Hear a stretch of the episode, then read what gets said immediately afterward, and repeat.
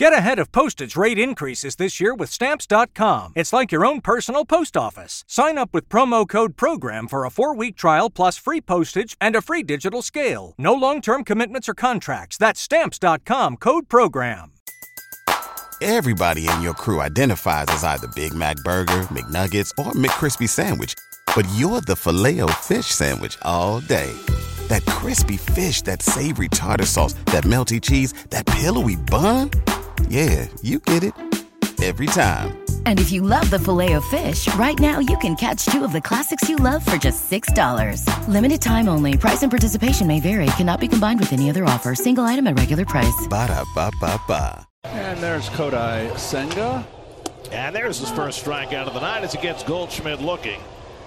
And Winn goes down on strikes. Good splitter there by Senga. And he struck him out. Mm. Went back to the cutter to get him. And Senga has his third strikeout of the night. Second time he's got Goldschmidt. Boy, just not much of a cutter, Garrett.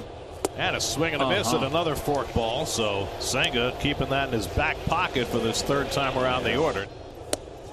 One zero four three. Strike three called. Burleson down on strikes. That's five Ks for Senga, who's retired nine straight. He's up 9 1 after seven.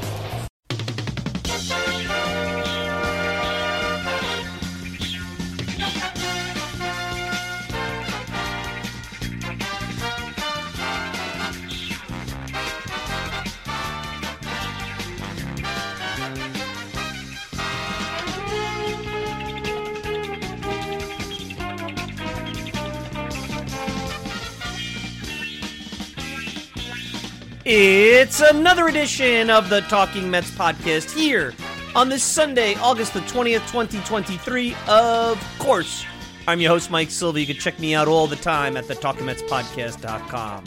Send me a tweet at Mike Silva Media, and you can show on Apple Spotify, pretty much whatever podcasting service you desire. If you want to interact with me, Mike Silva at TalkingMetsPodcast.com. No G, Mike Silva at TalkingMetsPodcast.com. I also want to give you my Instagram, Talking Mets No G, and I want to thank the good folks from the Fans Sided Podcasting Network for sponsoring the show. Uh, welcome to another edition of the program, and let me guess, let me guess, you woke up this morning a little giddy, right?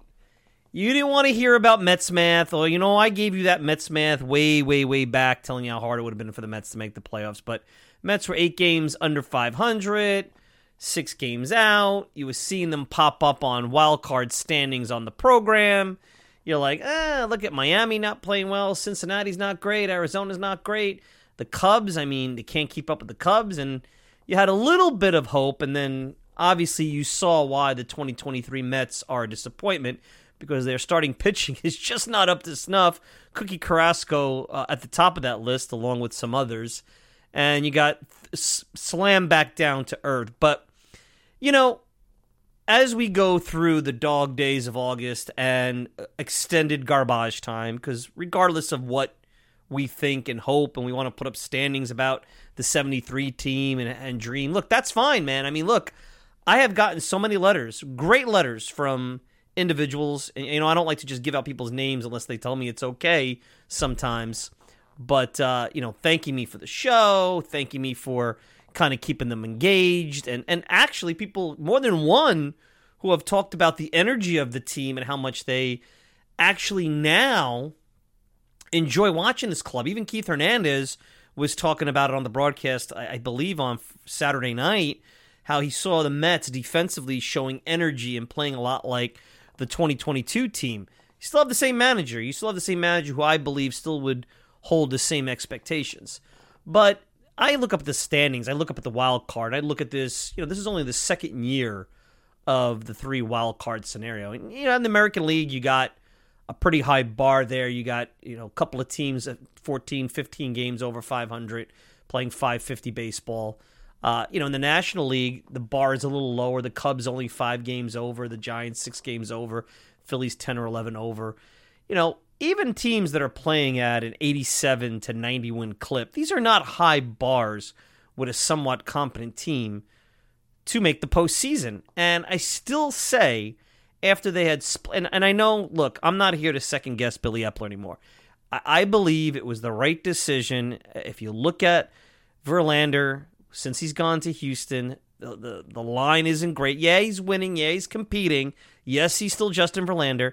But you look at the walks, you look at the lower strikeout rate, and you have to say to yourself, for a guy making $43 million a year, Mets were expecting a dominant Cy Young ace, maybe not vintage Verlander, but not somebody who represents more like a number three starter. I mean, let's face it, Kodai Senga's numbers, his peripherals are way better than Verlander's. Now, Scherzer started to percolate, and I expected that, but throughout the entire first half, all the way into the all, uh, the trade deadline, anytime Scherzer faced a good team, especially on the road, it seemed like he turned into a Cookie Carrasco over there.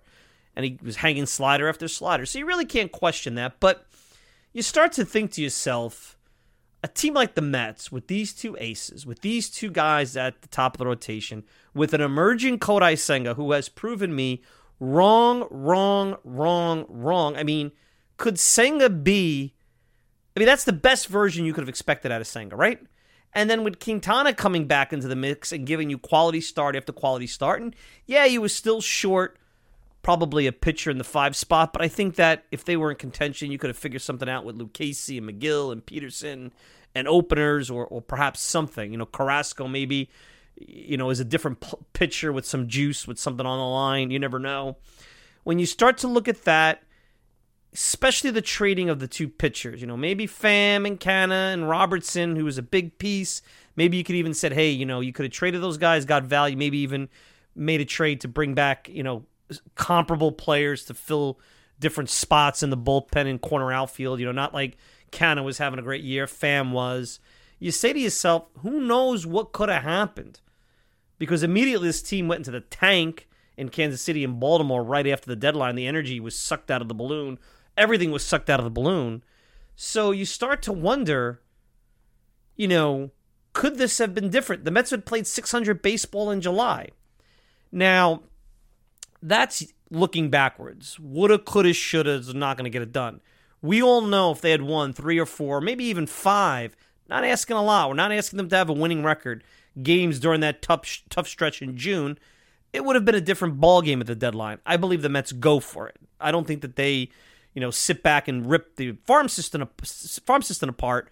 But I think that they go for it, and I think that this is a different conversation, and we're having a way different conversation right now here on August twentieth. But now you look at the haul they got, you know, and I'm not going to get too deep into prospect rankings. I really don't care what this site and that site and this analyst. You know, it doesn't really matter. The Mets have an improved farm system, and I think there's a lot of guys arms that are going to be start to be talked about that could be bullpen arms, perhaps, uh, depth starters, maybe backup outfielders, component offensive players. I think you're going to start to see more names pop up because as I start to study and look at different individuals who are sharing information about the system, there seems to be under the radar, not top 10, not top 15 prospects that look interesting and are at double A. And you're not too far away from seeing that if perhaps they can be uh, additions to the 40 man as early as next year, maybe even if it's later in the year. So now that you have and and let's let's the Mets decision was the probabilities of making the playoffs were not ones they liked. They were able to land top talent by using Steve Cohen's checkbook. Maybe they don't do all this if they don't get these prospects and the only way they got these prospects is if Cohen ate salary on these guys. So they bought themselves prospects. They bought themselves Drew Gilbert. They bought themselves Ryan Clifford. They bought themselves Luis Angel Acuna. They bought those guys. And I think the pressure is on.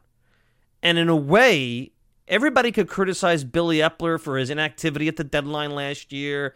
Maybe you don't like how he constructed this roster. You certainly could, you know, it's not much of an argument you could certainly say he doesn't doesn't really have any charisma when he sits there and he talks to the press. But his job, whether they bring in Stearns or another president of baseball operations or not, his job will be won or lost based on this deadline. Because Steve Cohen asked him his thoughts, he laid out the math. The math indicated that they didn't have a great shot at making the postseason and that next year those two aces were a year older. They didn't like some of the peripheral numbers they saw, especially on Verlander, and they figured let's jump on this before you know we have an expensive hood ornament or a bad sunk cost contract very quickly. You don't want to have the Robbie Cano contract with a worthless asset when you're paying your one and two aces $43 million a year. So you really, they re, he really needs to be right on these guys. You know, now, do I, does he need to have all three of these guys hit? I'm not saying that. But they really need Acuna to be this versatile, top of the order spark plug. Maybe he's not his brother, but they need that. Drew Gilbert, who looks like he might be the best of all three, he excites me. I mean, the guy looks like he's a pure hitter. He's got grit. Looks like he's a pretty good outfielder. He looks like a guy that, along with Acuna, could bring a lot of energy to this this club offensively, and especially with Acuna's speed, at an element that they quite simply do not have and have not had, even when Marte was in the lineup. That's one of the reasons why they brought Marte over, but for because of his injuries, really, even when he's been on the field and been productive, speed has not been part of his game, and that was why they brought him over.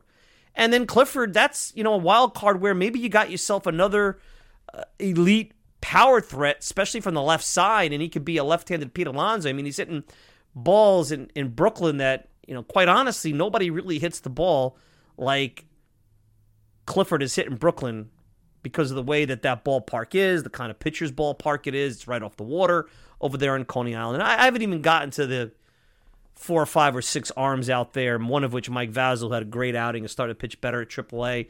Might somebody we might even see this year, hopefully see this year.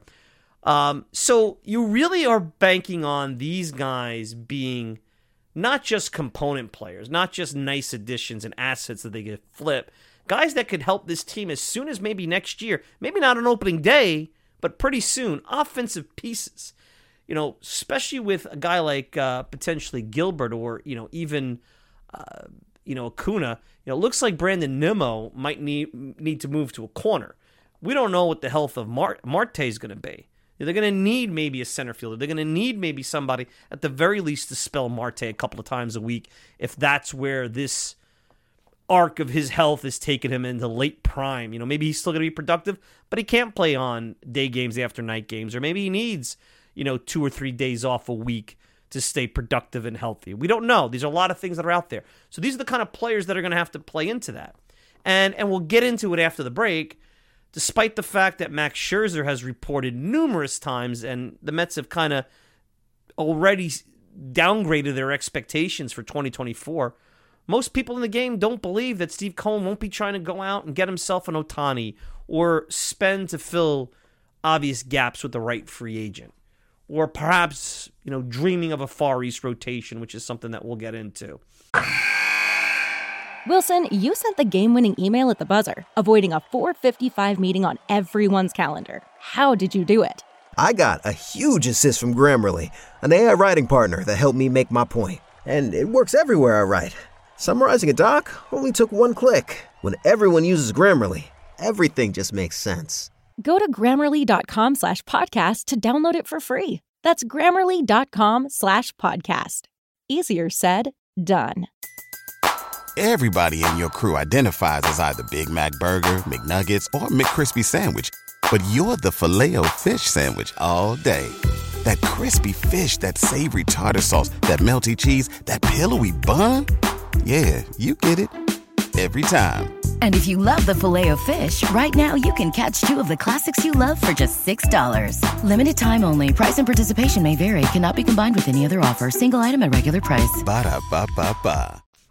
So, with that, you know, you have to be right. You know, the the the real thing here is if you're going I know it was one an opportunity that probably was low percentage but the team was starting to play the way that you envisioned from the start of the year 600 baseball.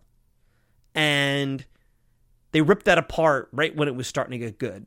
And you have to think, you know, what you see out of Scherzer is he energized because he's in a pennant race, maybe getting out of New York, maybe the, the weight of expectations uh, was even sucking up Verlander and, uh, excuse me, and Scherzer and engulfing him. Maybe that was part of it. You know, we don't know. But you got to be right because you don't get many of these opportunities. And in a three wild card world, it truly has turned the postseason into a tournament. Look at the Phillies.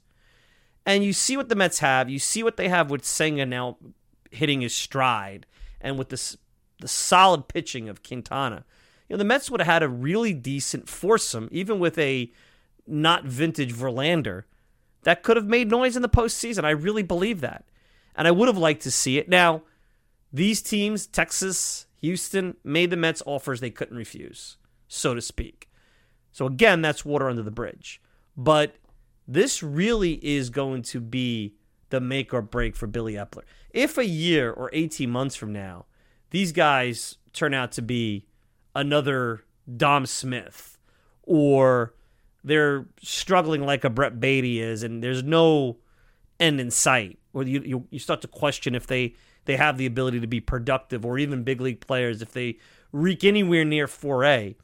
That woulda, coulda, shoulda is going to come up. People are going to ask, and the media is going to ask, why didn't the Mets, who were starting to hit their stride, who were going into Kansas City after taking three of four from Washington, who could have had Scherzer and Verlander in the rotation when they went into Baltimore and some of these other cities, when guys like Megill and Peterson are getting the bulk of the starts in those their place down the stretch, and both of those guys are completely been 4A, sometimes worse than 4A at times this year. That's going to come up, and that could be the difference between Billy Eppler making it in this town or not depending on how these kids produce, because these are going to be signature trades for Eppler. Now, maybe they don't all produce, or maybe none of them produces, and there's guys in the system that start to make strides, and then, you know, we don't even think about it if the Mets are competitive. But I still believe that the, the expectations for those three are huge. That's a ton of pressure on these guys because of the opportunity cost of what the Mets gave up. You know, I don't get too big into these FanGraph and all these other, you know, percentages. I mean, I don't know how they even come up with some of this stuff. How do the Mets have a 3% chance of making the playoffs and the Yankees 1%? Probably strength of schedule and all, you know, it's it's almost like like everything else there's an algorithm, right? There's some AI that's doing it. All I know is what my eyes saw. And I started to see the 2023 Mets come together in July. And what the real kick in the you know what is is all they had to do was play mediocre instead of 62 Mets level bad in June. And it's not the first time we've seen a June swoon from these guys. We saw one of those a few years back when Mick Callaway was the manager and they had gotten off to a fairly decent start. The other thing as we head towards the back half of the year, you know, everybody likes the energy that they see out there.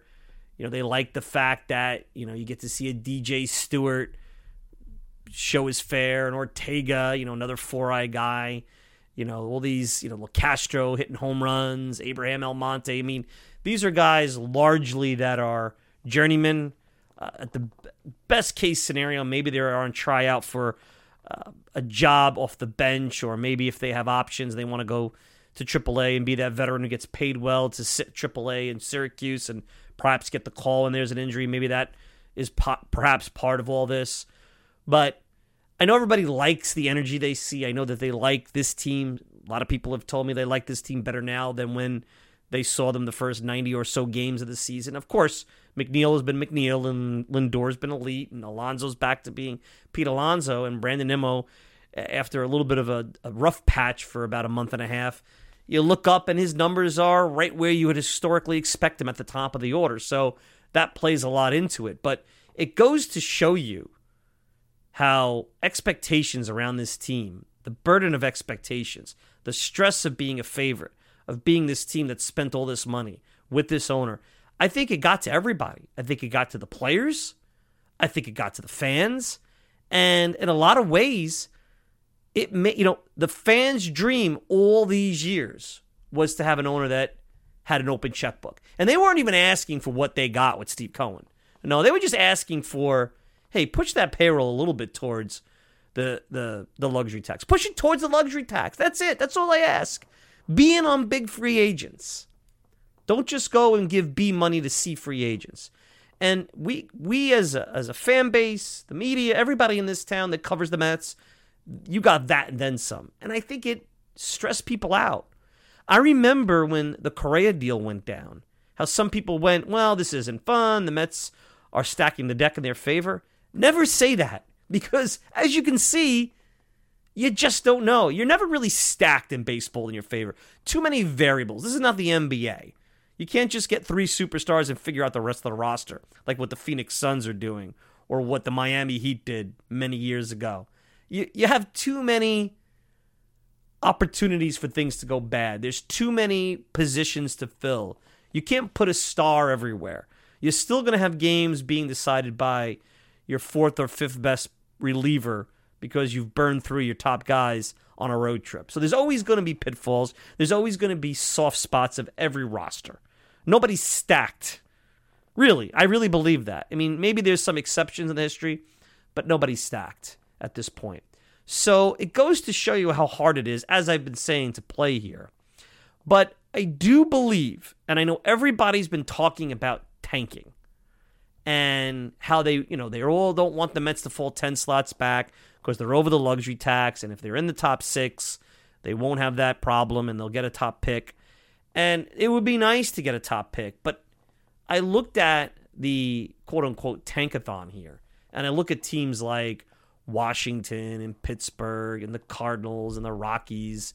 You got Oakland in there and Kansas City and the White Sox, Tigers, Indians, you know, the Yankees maybe with their eight game losing streak hovering around. But, you know, the Mets, even at this point where they're very shy in starting pitching, thin in the bullpen, probably two or three bats short on some nights in the lineup, they're still not that bad to be a top six bad team because you have, unless they start to sit Alonso and Lindor and Nimmo, uh, they have this core of offensive players and a couple of nice veteran arms in Quintana and, and maybe Lucchesi and uh, obviously Senga, who's not a veteran here in the States, but you know is 30 years old. He's not a spring chicken. Where uh, it's going to be hard to tank. And then you add in the human element, which is if you expect for this organization to get better and grow, if you expect them to even come close, forget about contending in 2024 as early as 2025, and you want to incorporate some of these young players that you just acquired into the mix, don't you want them to be in on a team that has veteran leadership, a desire to win, a positive clubhouse? You know, the record is not necessarily what I'm concerned about. You saw some ugly baseball against the Braves. The Braves are the best. They're probably the best team. They're not probably. They are the best team I've seen all year. You know, they're better than the Dodgers. I think that, I know the Dodgers are, are catching up in record. They've been playing better late, but I think the Braves are better than the Dodgers. Everybody else I looked at, Milwaukee, Philadelphia, San Francisco, and even Baltimore too. And I haven't seen Texas play too much or Minnesota, who are in the playoffs. Tampa, I saw them earlier in the year when they came to Citi Field. And I said, all right, they're good teams, and even Houston to a certain degree, but there's nothing there that just blows me away. I mean, Atlanta was the one team that seems to be riding at the next level, at that elite level. And we'll see. You know, still really relying on the home run, and that tends to be a little bit harder to come by in a short series. So, you know, you look at that and you look at the Mets and you say, you know what, they they they need to continue to push to win. Not to tank, to win. Because that's how you build culture. That's how other players see a team like this and say, I still want to play here. You still have to sell people on the vision. Look, Cohen did it to Scherzer. Cohen did it to Verlander. He was able to, you know, over the last couple of seasons, when they want to go out and get a big fish, he's able to get into that Zoom call or that meeting and sell them on what's going on. And last off season, he had 101 wins despite the disappointing end of the season in his backpack to point out that they're making strides. He won't have that this offseason. Best case scenario, maybe he has an 80 or an 81 win team, and that's going to be tough. That's going to require them playing at a level that I don't believe the current roster at nine or 10 games over. I don't think the current roster can do that. I just don't. I don't think they have enough bullpen. I don't think they, they certainly don't have enough starting pitching. And it's going to require the core offensive players that I mentioned earlier to be playing and, and, and really not slumping at all for the rest of the season. And inevitably, all these guys do. I mean, Lindor's been as hot as a pistol now for about six weeks eventually he's going to have a crater. It happens to the best of them. So I think it's important for everybody to get in there. Yes, you want to see guys like Vasil. Maybe you want to see a Mauricio at some point or something along those lines. And I have no problem with any of that as long as it doesn't impact any future eligibility or move their free agency up or whatever.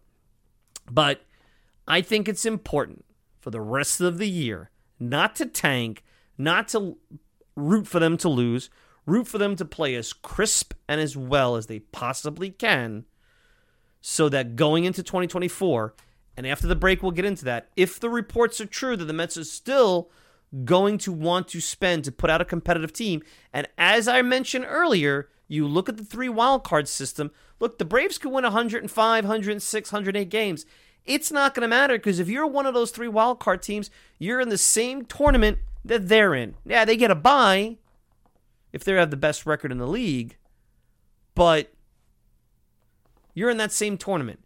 And if you have the right mix and you get hot at the right time, you don't know. Now, you don't want to build yourself just to be in the muck, but really, the margin between in the muck and out of the muck was what one game last year, 101 wins for the Mets, 102 wins for the Bar- uh, the the Braves. Or they both actually finished tied, and Atlanta won the season series. So we don't do coin flips anymore in baseball. We actually do things the right way. You know, think about that. So um, I think winning's important. I think seeing how some of these guys perform and seeing Alonso continue to, you know, be the best version of himself, see Lindor in his smack in the middle of his prime, play an elite shortstop defensively and and and show you that he is a solid, you know, maybe he's a streaky, but a very solid elite offensive player. Seeing Jeff McNeil going back to being the line drive hitter, the batting champion that you expected.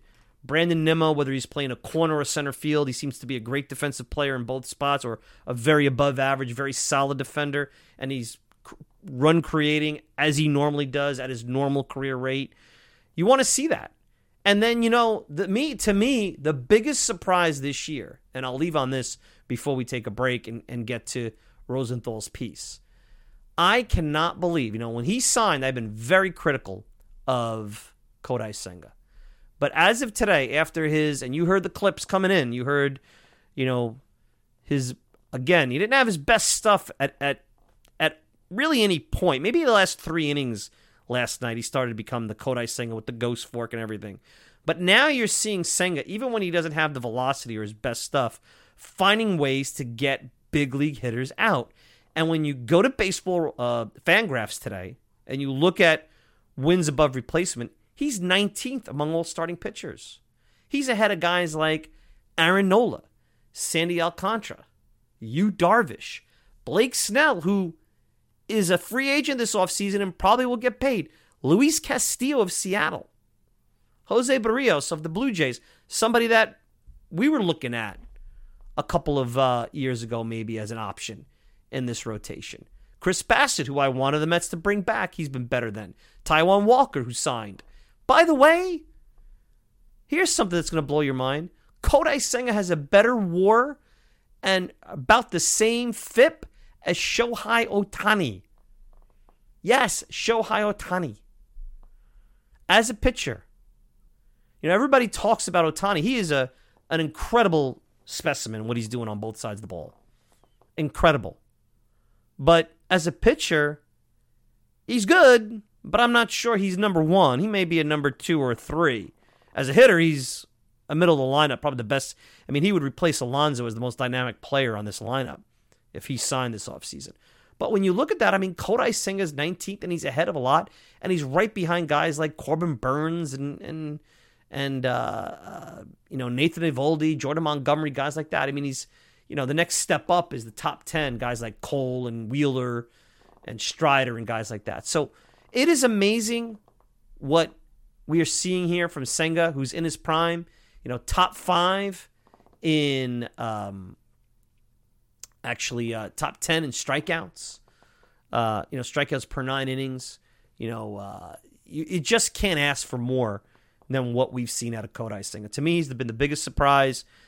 You know, he's he was things were rough earlier in the year. He had to get used to the ball. You're still going to need to make special accommodations with the six days off, six man rotations, and that might be something they have to manage pretty much his entire career. That's why you want to get a strong you know, swing man like, you know, Lucchesi could be. Maybe Lucchesi could be uh, the left handed version of Trevor Williams. That was something we talked about at times, and it just, for a variety of reasons, some I don't quite understand, didn't work out here this year with him, but, you know, that's where we're at. So we're going to take a quick break. When we come back, Ken Rosenthal outlined what the plan is. And the plan, according to those around the Mets and those around the industry, is that the Mets are not going to punt on 2024. They may not go out and sign Julio Urias or Aaron Nola or Blake Snell, but many find it hard to believe they won't go after Ohtani and they won't be in on other players that perhaps they can round out on shorter deals for a little bit less money. They're going to be over the luxury tax, so that's a fait accompli, but they'll still want to compete and win and, and not tank. And, you know, that's music to the ears of everybody, especially me, who thinks that right now, with what's going on in this town, with the Yankees on a losing streak, we talked about the baseball malaise. The Mets have a golden opportunity where the team across town is very confused about their identity and where they're going and experiencing things that Yankee fans have never experienced. Things that were going on in this town in pinstripes when George Bush's father, Bush 1, was president, before Bill Clinton was president, before, you know, Rudy Giuliani was mayor in this town, before anyone knew about the core five, you know, before anybody knew about Derek Jeter. It's been a long time since things like that have uh, gone on across town. So the Mets have a golden opportunity. All right, let's take a quick break. When we come back, we'll talk more about the Mets in 2024 right after this. Wilson, you sent the game winning email at the buzzer, avoiding a 455 meeting on everyone's calendar. How did you do it? I got a huge assist from Grammarly, an AI writing partner that helped me make my point. And it works everywhere I write. Summarizing a doc only took one click. When everyone uses Grammarly, everything just makes sense. Go to grammarly.com slash podcast to download it for free. That's grammarly.com slash podcast. Easier said, done. After the holidays, a little cash goes a long way. The Chime checking account has tons of benefits to help, like fee free overdraft up to $200 for eligible members, no monthly fees, and thousands of fee free ATMs. You can even get paid up to two days early with direct deposit. Sign up for Chime today at chime.com slash goals24. Banking services and debit card provided by the Bancorp Bank N.A. or Stride Bank N.A. members FDIC. SpotMe eligibility requirements and overdraft limits apply. Out-of-network ATM withdrawal fees may apply. Access to direct deposits up to two days early depends on the timing of the submission of the payment file from the payer.